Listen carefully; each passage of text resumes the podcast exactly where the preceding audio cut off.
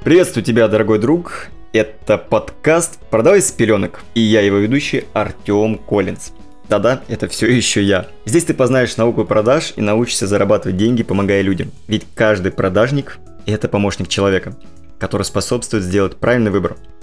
Если ты желаешь научиться продавать, то тебе со мной. Не за ручку, конечно, но нога в ногу. Слушай подкаст на всех популярных площадках России – а мои социальные сети, ВК, там, ТГ, Инста, ну, в общем, без разницы. Ищи в описании любого из выпусков подкаста. Привет, друг. Спасибо, что ты вновь решил меня послушать. Честное слово, благодарю тебя от души. Значит, я тебе еще не надоел. Ведь это, кажется, 32 выпуск, правильно? А, нет, это 33 Красивое число. Ты его слушаешь, наверное, 28.11. Окей, сегодняшняя тематика. Не буду долго тянуть резину, хотя это очень сильно умею будет звучать так. Есть ли смысл становиться наставником, там, слэш-коучем в 2024 году в своей области. Информация, возможно, больше для предпринимателей, нежели для менеджеров по продажам, но хочу подчеркнуть, если вы сейчас менеджер, который работает более года, и он уже перешел от, даже от стадии там, менеджера в ропы, например, либо даже дальше, то он может стать экспертом, может выступать в качестве сам предпринимателя и становиться уже а, инфобизнесменом. Так вот, как раз таки хочу на это сделать сегодня упор. Выпуск будет небольшим, но опять же по существу. А, друзья, на самом деле, что могу сказать? Всегда есть повод. Конечно, если всегда есть смысл, всегда есть повод. Вопрос только, насколько вы к этому готовы. С технической стороны, то есть все, что не касается вас, влияет на это нормально. То есть, если кто-то вам говорит, что мы сейчас, ну, скажем так, будем закрывать интернет ваш, будем делать все по-плохому и так далее, и так далее, и так далее, то что вы, что вы говорите? Что вы говорите? А вы говорите нам все равно.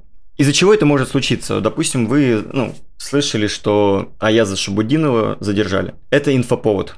К сожалению, в нашей среде это отрицательный инфоповод. Отрицательный, конечно, он может быть в моменте потом перерасти в положительный, допустим, как для Аяза, если его отпустят, либо когда его отпустят. Для него это может стать, наоборот, э, таким хорошим ну, поднятием, скажем так, чтобы доказать сущность того, что он работает в России по белому, бизнес ведет в честную, и никакого мошенничества там в рамках его действий нет. То есть сейчас это отрицательно, потом это станет положительным. Это действительно так, такое может быть, и возможно так будет, если сторона событий повернется в эту сторону. Но тем не менее, а, факторы, которые влияют на то, чтобы вам активно развиваться вне вашей среды, то есть вне вас самого, это в основном то, в какой момент вы заходите. То есть, э, ну, возможно, вы вот э, знаете такой термин, как blackout, это когда будет, э, когда отключается электричество по всему миру. И вот условно, ну, условно, по, там, через неделю блокаута вы решили там уйти с завода, опять же, пример просто условный, и стать информ... интернет-предпринимателем. Но, конечно, инфоповод хреновый, вы не станете интернет-предпринимателем, потому что интернет отключат, ну, вы точнее отключат света, а где нет света, там нет интернета, понимаете, да? То есть, заходить вот в инфополе так,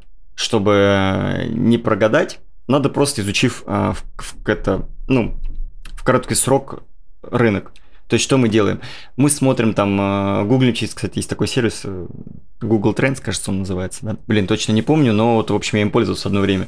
Либо WordStat, просто делаем запрос по словам, насколько людям интересно, допустим, сия момент, есть ли какие-то пиковые запросы от людей. Это для чего делается? Это делается для того, чтобы, ну, во-первых, вы так можете пробить нишу, в которой хотите стать коучем, а во-вторых, понять, а, есть ли потенциальный запрос людей на это на ту сферу, которую вы делаете. Далее если по внешним факторам вас все устраивает, никаких моментов нету, вы понимаете, что окей, можно заходить, то мы уже работаем по внутренним фактам. То есть, ну, во-первых, синдром самозванца, это очень распространенный синдром. Причем, знаете, как это работает, очень забавно.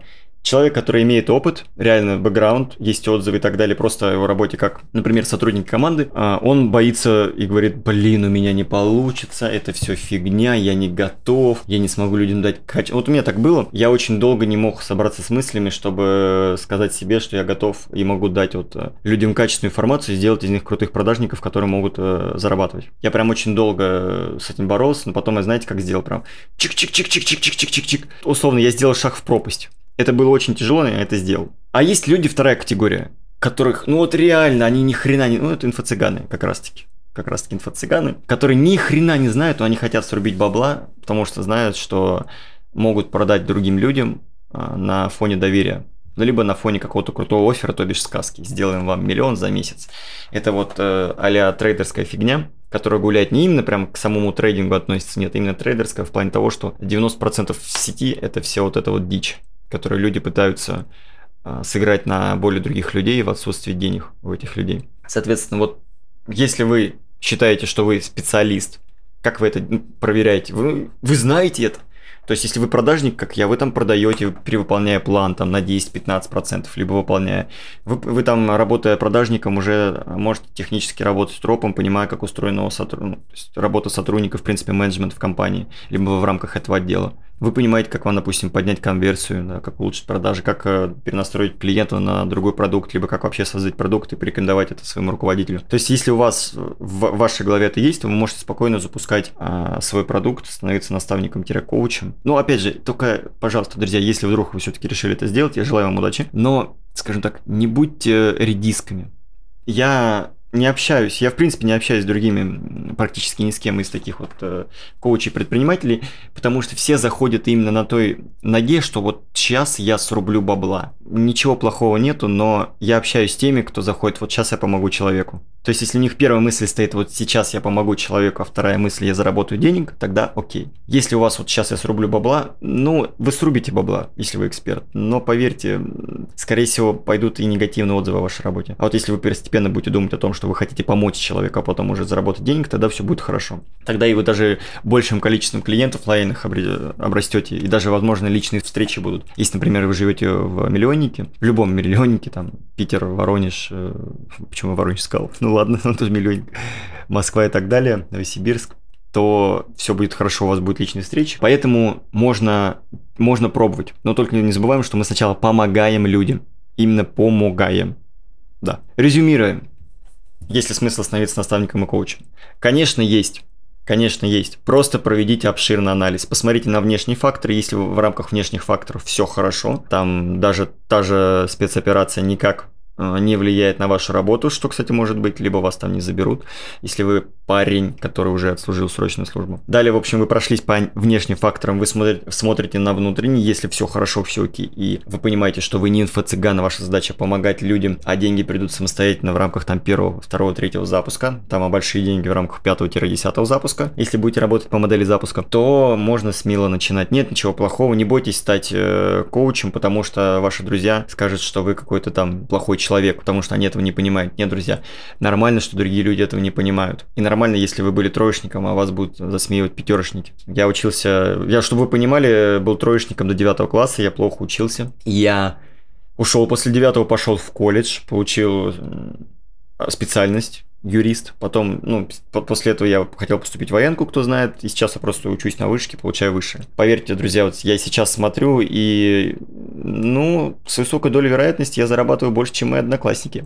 Серьезно и которые были отличниками. Поэтому, ну, я не вижу здесь ничего плохого быть троечником. А еще больше не вижу ничего плохого, если вы поначалу боялись, но потом перешагнули это, потому что это как раз-таки позволяет вам никогда не вернуться в то состояние, в ту стадию, когда вы будете на откате. Именно вот по данному моменту. Окей, надеюсь, не занял много вашего времени. Если это так, простите, друзья.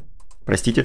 Всех вас Искренне, действительно, вот каждого своего слушателя люблю, целую, обнимаю. Спасибо, что вы меня слушаете. Спасибо, что вы у меня есть. Жду обратной связи, друзья. Пожалуйста, не забывайте про обратную связь. Если вам не сложно, в личке мне в ТГ пишите просто Артем Коллинс там, либо по ссылке, которая есть под каждым выпуском. И, и, и я буду пообщаться рад с каждым из вас. Сердечки на индекс музыки, звездочки на Apple подкастах. Будьте добры, пожалуйста, если тоже вам не сложно, если вам все нравится, конечно же, если вам не нравится, можете написать Артем, мне не нравится вот ты, потому что вот такой злодей и врун. В общем, я буду только зря. Ой, зря. я буду только, а не зря об этом уведомлен. Да.